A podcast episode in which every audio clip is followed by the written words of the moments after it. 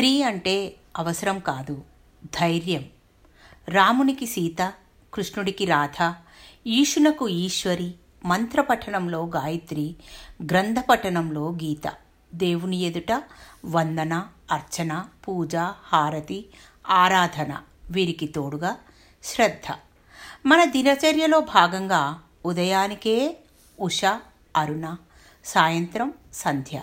చీకటైతే జ్యోతి దీప. పడకలో మేనక. పడుకున్నాక స్వప్న. చూచేటప్పుడు నయన. వినేటప్పుడు శ్రావణి. మాట్లాడుతున్నప్పుడు వాణి.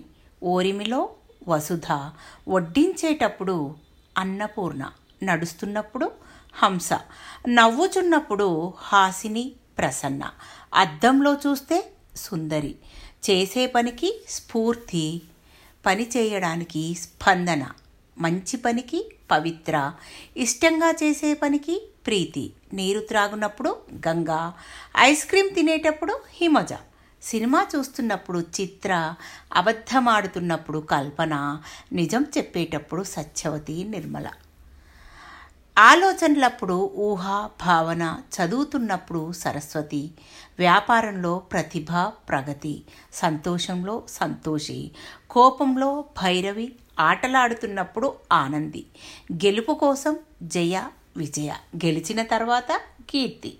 సరిగమలు నేర్చినప్పుడు సంగీత. పాట పాడుతున్నప్పుడు శృతి కోకిల.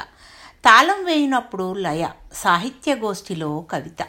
సాగరాన్ని కాపాడుతూ ప్రకృతి.